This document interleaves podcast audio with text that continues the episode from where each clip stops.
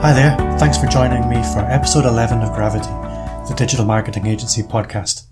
I'm Bob Gentle, and every week I'm joined by small digital marketing agency owners and solo practitioners just like you. Whether you run your own business or you're just thinking of stepping out on your own for the first time, you're in the right place.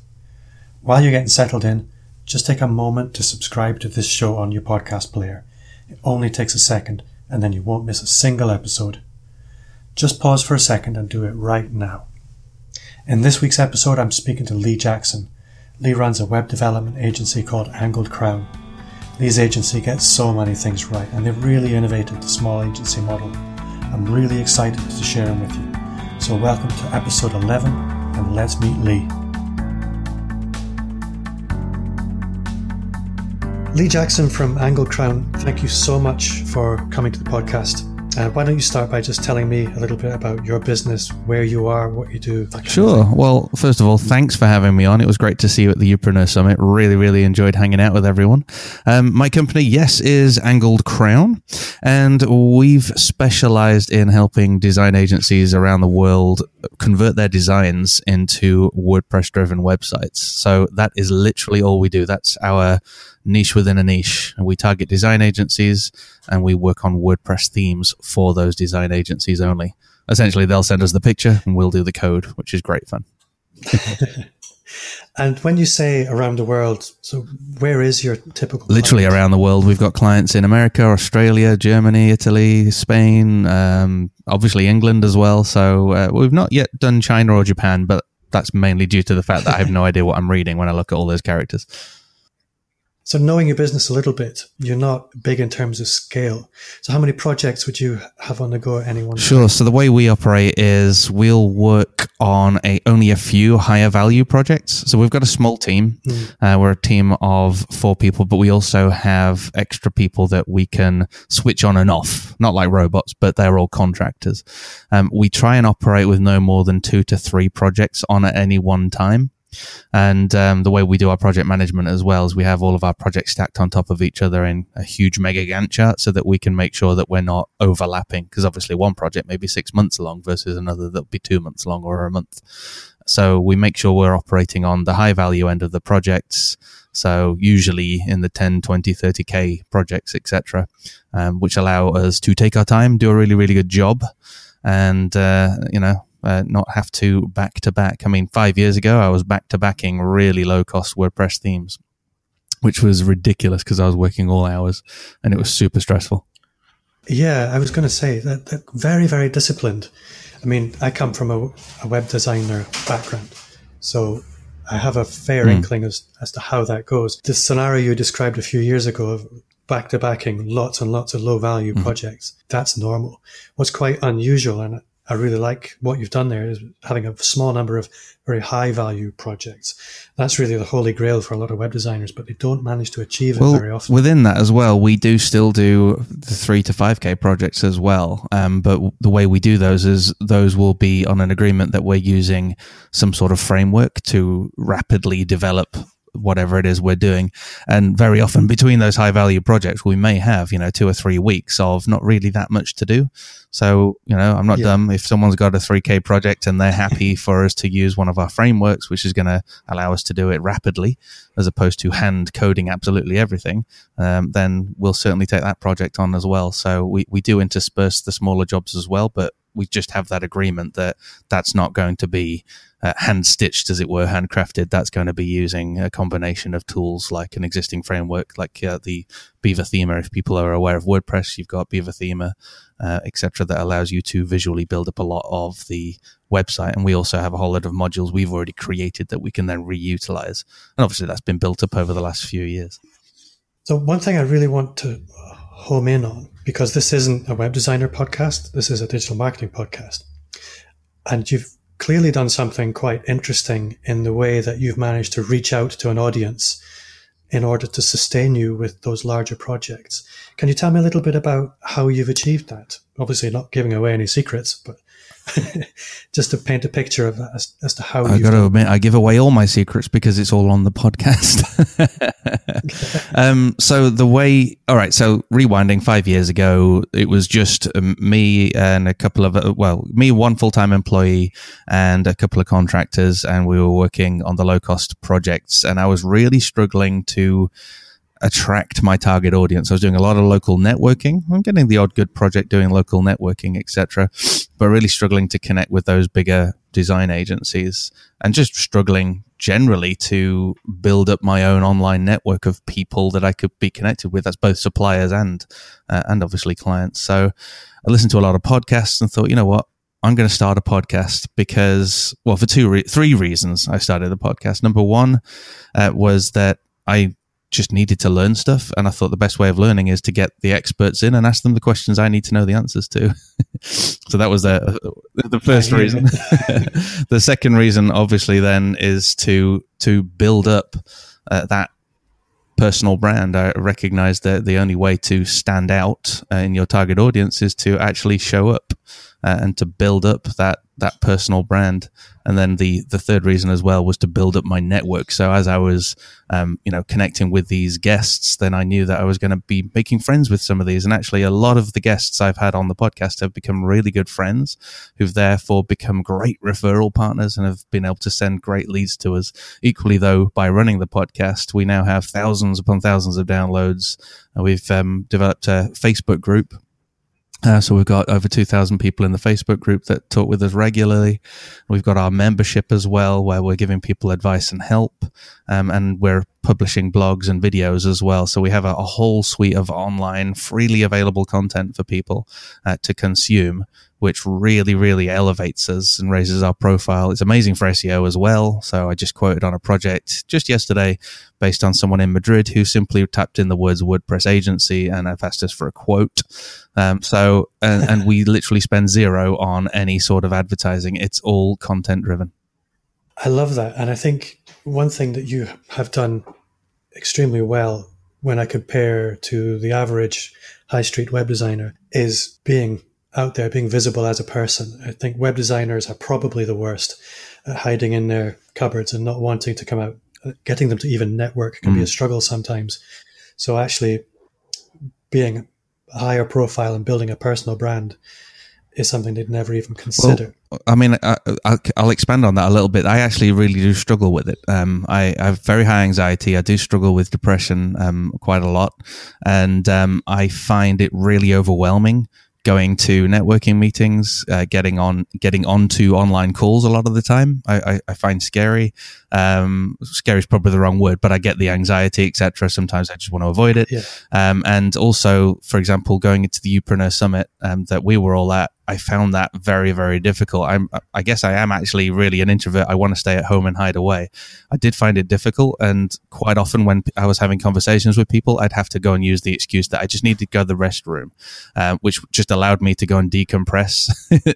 in the toilet just to chill out for a minute, get my energy back up, and then go back out there. Um, so podcasting was that um, really uh, blogging and podcasting was that kind of soft way in for me to start to build up my confidence to show up more and more and more because you're behind a microphone, aren't you? No one can see you. I can edit the podcast if I fluff something up. Uh, and over time, I've just yeah. built up that confidence and built up the mechanisms to help me do it. Um, because I did five years ago try all of the automated stuff, you know, Facebook ads, Google AdWords, all that sort of stuff. And, um, I, I didn't show up. There was no pictures of me. It was all hiding behind a cartoon brand of me with a with a tie on. looked awful, uh, you know, and just nothing was working. But the minute I started to show up and create content which was actually of value, I wasn't just saying, "Hey, look at this. Your website's probably really slow," and just like boring stuff that no one cares about. Um, you know, I showed up with actual valuable valuable content, and then built up that confidence through the podcast um, to the extent where I'm now doing the YouTube videos as well and being able to go out. Still struggle. I'm still bricking it half the time, but um, you know, it's it's slowly built up that confidence. I think it's just starting to do something. Really, really helps. Um, you know, just punching through that glass ceiling. Yeah, I found much the same that I was really terrified at the beginning with the podcast, but as soon mm. as hmm. it was done, it just felt quite Absolutely. natural. No, I, I would never have. I, I didn't see that anxiety in you. It doesn't come across that way. So it's nice to hear it from you that that's a, a common experience. yeah, no, I, I do hide it well. I did drama at school, uh. so that does help. That was one of the things I've always always tried to act confident, even when I don't feel it. Because uh, when I start to act that role, then the confidence kind of naturally flows in afterwards, and then halfway through the meeting or whatever it was or the outing, I'm like, what was I worried about? You know, silly me. Yeah. And I also can't imagine you. no, neither can I anymore. But I do have a video of me wearing a suit without moving my arms for about four or five years ago, uh, and you'll see the massive change. I'll show you the link. Maybe you can put it in the notes. And it's me um, saying, "Oh, you a design agency," and I just look terrified. I'm in a suit. It's clearly not me. It's clearly not my personality. Um, and although the content of the video is good, it's um, you know the actual video was awful and it didn't show my personality and it didn't really convert very well. Um, and you can then see the difference in me nowadays. One of the things I'd like to look at is you've done something quite neat in your business, which is unusual for a web designer, in the way that you've you mentioned at the beginning several revenue streams. There's mm-hmm. there's the actual client work that you do, but then you've also got a membership site uh, and you've got some sort of more productized WordPress plugins and things like that. How did you come to that? Because again, that's quite unusual for a website. Uh, well, I think for me, uh, uh, one of the things I learned many years ago in my old um, business was that you really don't want to store all your eggs in one basket. So one of the common um, c- common uh, agency problems might be you've got one or two really big clients, and if they go, you're screwed. yeah. So, you know, rewind 15 years ago, I've been there. I've had clients who've just disappeared overnight or they've suddenly realized they've got the balance of power and they just nail you down on price and stuff like that. And it really, really affects you. So, uh, since that experience, I've never wanted to repeat it ever again. So, um, the reason we've gone through those multiple streams of revenue, we've got, I've got two companies and my other company I don't talk about so much is the licensing. That licenses the software that we've made in the events industry. Um, so that pays me salary. We've got a team involved in that and that keeps uh, you know that keeps food on the table and everything. It's a it's a lovely business that I don't have to do too much in. That's Event Engine, is that right? Yeah, that's Event Engine. That's right. And then um, obviously the Angled Crown uh, business serves to um, uh, essentially fund all the work I do with the personal brand, but equally the personal brand then feeds those two businesses with great projects or great licensing, etc. So just allowed me to spread um, out the sources of revenue that I have um, as a person, but also as a business. Mm. Um, equally, the purpose behind the community, which is another source of revenue, um, is less about revenue there. It's more about covering some of those costs um, with regards to the work that we are doing, you know, the content creation, etc. But the other more important thing is uh, is helping us in our mission. Um, my my mission, really, and I think every every company needs to have some sort of mission. My mission is to help other agencies not have all of the mistakes that I made, you know, 15, 10 years ago, etc., and help them find better ways of, of operating. So that's why I created the the community as well alongside of the the podcast and it helps me learn as well because I, I, don't know who said it. Some wise person once said that we learn best through teaching. Um, as long as I'm keeping teaching, I'm having to keep on top of this sort of stuff as well, which can only benefit me and my businesses as well. Yeah, no, you're absolutely right. One thing I'd like to maybe pivot into is talking about WordPress because you're a WordPress agency and I'm not going to have a WordPress expert on this podcast very often, so I'm going to make the most of it. um, yeah. Uh, WordPress is one of these things that people dabble in, but as somebody that has run a website agency, they also come with an awful lot of risk. The more WordPress websites you stack up in your hosting, mm-hmm. the more risk you're building in. What should the average business owner, because I would say most businesses these days, if they're building a website, it's probably on WordPress. Mm-hmm. What are the biggest mistakes you see people making with WordPress? Sure thing. Um, so, well, there, there is an awful lot. So I'll try and just reel off just a few of what I think are the most common. so, and, and just to help frame the question, so this is just the general business owner who has self-built a WordPress site, or they've had a WordPress site built by someone else. I guess or? I would say both, because let's face it, most small web design companies, once they've delivered a website, it's delivered. Mm-hmm. Uh, the risk is then on on the business owner; they have to maintain it. Yeah. Okay. Well, then, based on that, the absolute 100 biggest, 100% biggest mistake people make is not maintaining their WordPress website and not paying for that. Um, so you imagine you've built your website. Um, within a few weeks, the plugins that you have and WordPress have probably already been updated to cover specific vulnerabilities or to help improve speed of certain functions, etc. So many uh, business owners will just leave their site as it is and potentially never ever update it. Um, the business owners that do update it probably shouldn't be doing that. they should probably be paying an expert to maintain that for them. So just like you would have your car maintained so that it doesn't clog up and slow down, etc. So you'll send it in for a service every year.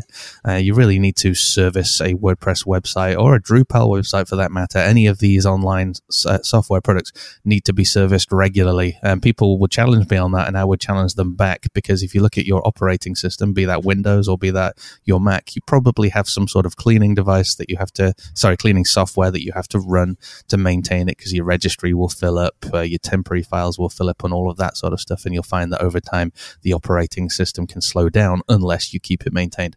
So that's definitely the biggest issue uh, people um, have with their WordPress sites. The other um, big deal uh, that I make quite often is that people will just grab any theme off, say, ThemeForest or maybe a free theme off uh, the WordPress repository and not do their due diligence diligence to make sure that that theme has been well built, that it actually gives them what they need, etc. So they end up yeah. cobbling then together lots of other plugins to try and fill gaps. But then when people are picking those plugins, again, they're not doing that due diligence. Sometimes people are picking plugins that haven't actually been updated by people for many, many years, or the plugin maybe doesn't even do what they need to do because they didn't spend the time to investigate and test on a test environment.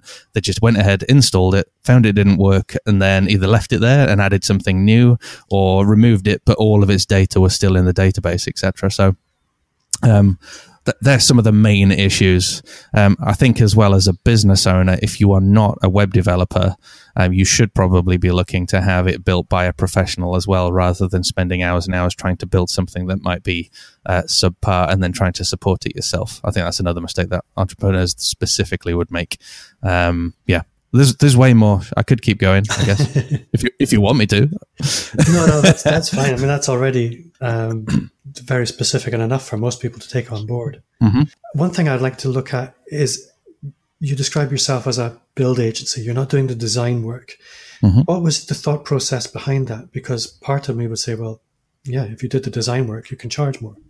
But clearly, you have a rationale behind that. Oh, absolutely. Um, well, first of all, there are a lot of agency design agencies, sorry, who aren't necessarily charging more for the design. Um, the cost of entry is dropping both for web development and also for design. I mean, you can go on to 99 designs, can't you now, and, and get a brand for say three or 400 quid. I mean, it may not necessarily be good, but um, people have access through the internet to a whole range of different ways of getting design done.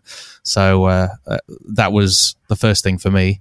Um, cost of entry is plummeting for design uh, in certain areas, and um, th- there's also a lot of people in my industry offering design. However, I do know that I can help those designers who don't necessarily know how to do the development. Um, so for me, I, I, recognize that I'm not the best designer. I can design, but I'm not the best designer. But me and my team are amazing on WordPress and we love doing code. We love developing. Um, so why don't we do what we love and try and help those people um, who are doing what they love, which is the design. So um, all these designers who are perhaps struggling with revenue streams because they're battling for the lower and lower design jobs can maybe start to increase their offering by offering the higher scale websites as well along with their designs uh, rather than trying to rely on a freelancer to help them build something.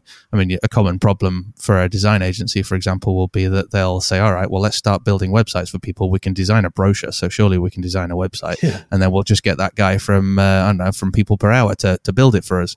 Uh, so you send the designs over. You're like, how long is this going to take? Mm, yeah, a couple of weeks, and it's going to cost you 500 quid. Oh, great! And then you you know mark that up and charge it onto the client, and before you know it, um, it's taken weeks and weeks and weeks. The site doesn't look anything like your design, and it's just a complete nightmare, and you've ruined your client relationship. So uh, that's that's why we set ourselves up to to help, to not be that uh, you know to to fill that gap. So yes, we're expensive, but we can help those um, those designers uh, offer a high end service, and and they make money, we make money, everyone's a winner. Um, and, and what do you do when you get a design that's unbuildable? How do you handle that?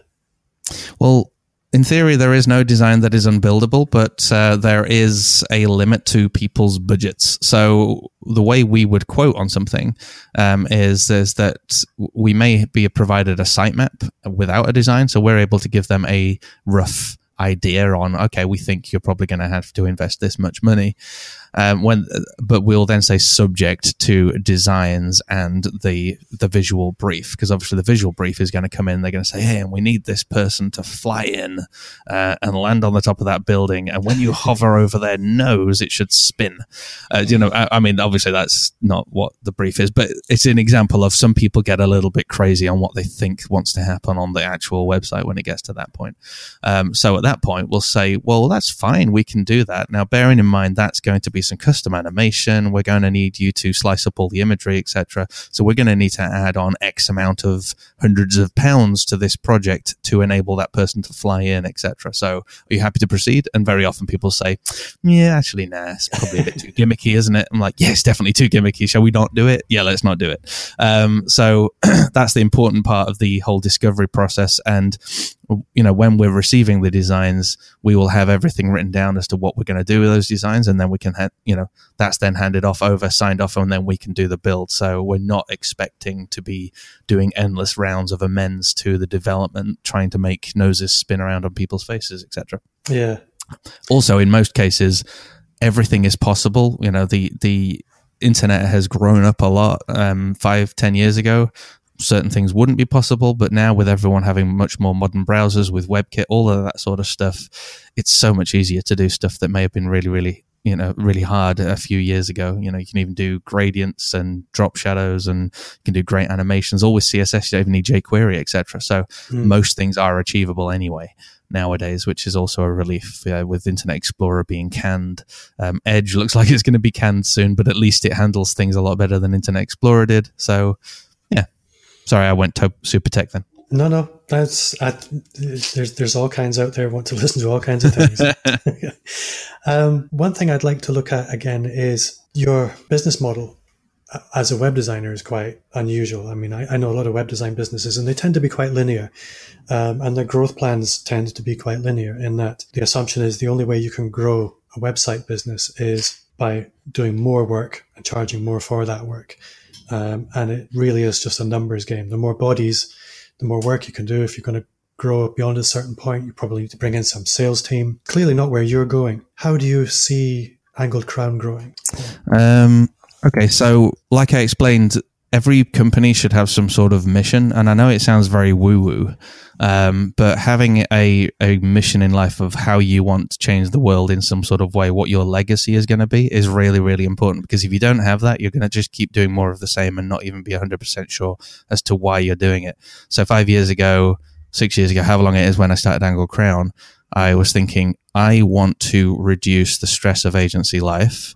And the only way I can think of doing it right now is by at least filling this gap in the market, which is you know being a development agency and removing the stress of all those freelancers. So that mission though has continued to be my mission. So that's therefore grown our vision. The vision then became the podcast. How can we help more people maybe even for free, but at least it still helps us with our mission by sharing information and interviewing people, etc.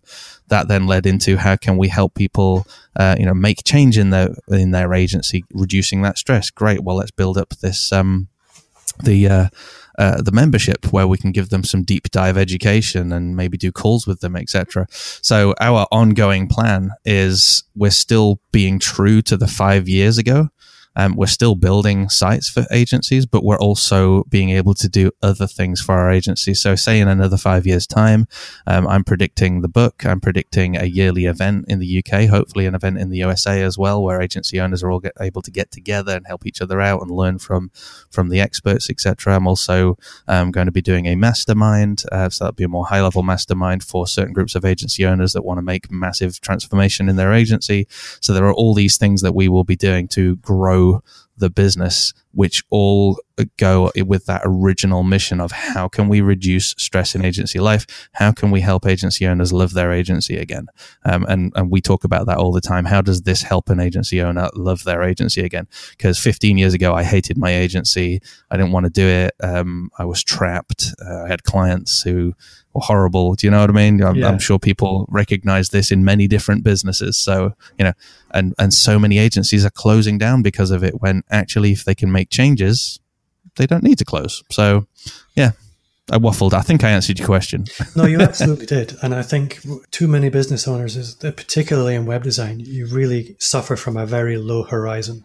Mm. That really all you can see is the next few weeks, the next few months, making payroll for the next month, and everything is driven by that. And clearly, you're not. Um, and I think that's really quite inspiring. Thanks, buddy. Well, 15 years ago, it was driven by what was the next project because I needed to put food on the table. Yeah. Uh, and I needed to pay all these members of staff. And, uh, and, and that's a rut that you get stuck in, in a cycle that just seems endless, doesn't it? Yeah. Um, and, and what's most interesting and most, most inspiring is that you've escaped that by giving value, mm-hmm. um, mm-hmm. giving value in, in ways that many people would think of as feeding your competition in many regards. Well, I, I guess not though, because remember, you have called me a web designer a few times. I'm a web developer. Sorry. so actually, I've been helping my target audience because yeah. even though they're web developers and web designers, they're uh, some of them are probably going to use me at some point. But yeah. equally, I can still help them. Yeah, no, I get that. The last question I have, and I probably got it in the wrong order,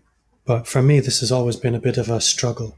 Um, when you are a web developer um, mm-hmm. and you're working largely for other agencies, you s- sometimes, and certainly in my experience, most of the time, you suffer from not actually having that relationship with the end user client. In order for you to deliver value, you must have found a way to actually make that work. Do you know the yes. kind of question I'm I know exactly what you mean. So um, uh, we don't want to be playing Chinese whispers all the time, do we? And um, uh, so the way the way we operate, there's two different ways we operate on any project and we insist on either one of these two ways so that we can give the best value. Either number one we are uh, the agency is transparent and they say this is our partner development company. They're coming in for the meetings. They're coming on the calls and um, they're going to help uh, build up the the overall proposal. They're going to help uh, build up the project plan, etc. So we'll do project management and everything.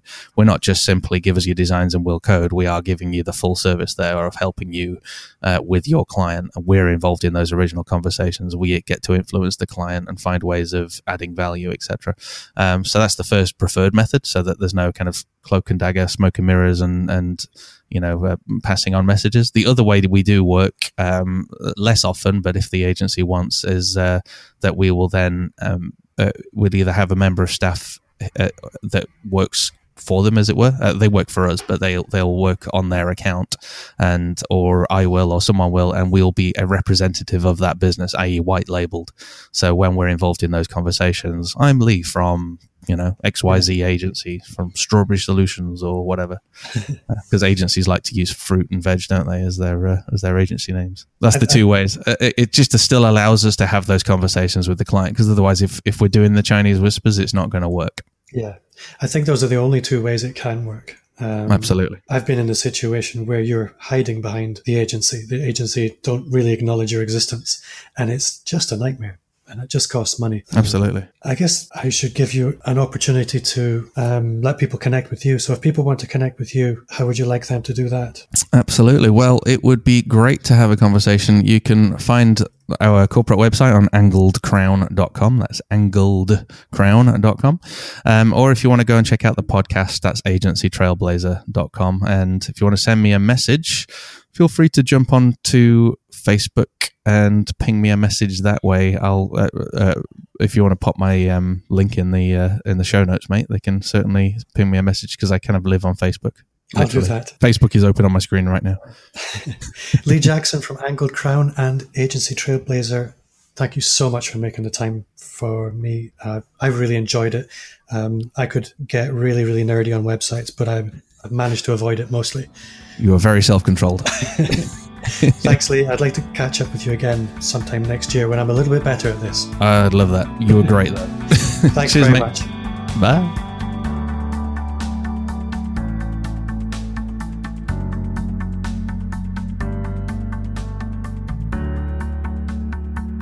I really admire what Lee's done with his business. If you run any kind of business yourself, you'll know how hard it is to make big changes to your client base.